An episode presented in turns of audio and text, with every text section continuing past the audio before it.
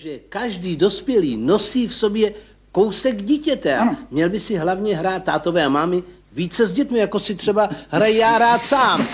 je, promiňte, promiňte. 18. února 1923 se narodil herec Antonín Jedlička. Generace diváků, zejména mladých diváků, ho znali spíše pod pseudonymem Strýček Jedlička, jako zručného imitátora nejrůznějších zvířat a zvuků. Antonín Jedlička přišel na svět v Březových horách, což je dnes součást příbramy, do početné rodiny Kloboučníka jako nejstarší ze šesti dětí. Hereckou hvězdou se stal už jako chlapec. Jeho první dětskou rolí byl skokánek v lišce Bystroušce na jevišti Národního divadla.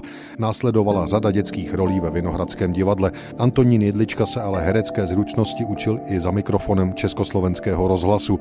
Protože ale v divadle nedostával tolik větších příležitostí, jak by si představoval, přišel po druhé světové válce s vlastním neotřelým konceptem. V roce 1947 zahájil činnost už vlastního divadla, už strýčka Jedličky s výhradně dětským programem. Využíval přitom schopností, které v sobě objevil. Hravost, zpěv, ale především nápodobu stovek zvuků, jak z přírody, tak z lidského světa a světa kolem nás, pa zvuků, ruchů a tak dále. Imitování ho velmi dobře živilo.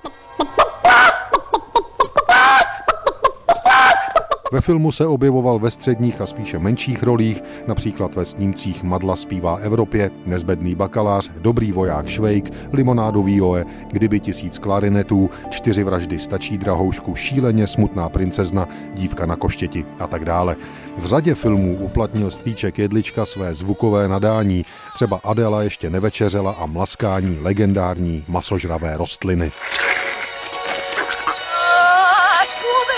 Antonín Jedlička se od roku 1984 mohl pišnit titulem Zasloužilý umělec. Narodil se 18. února 1923 a zemřel 28. srpna 1993 ve věku 70 let.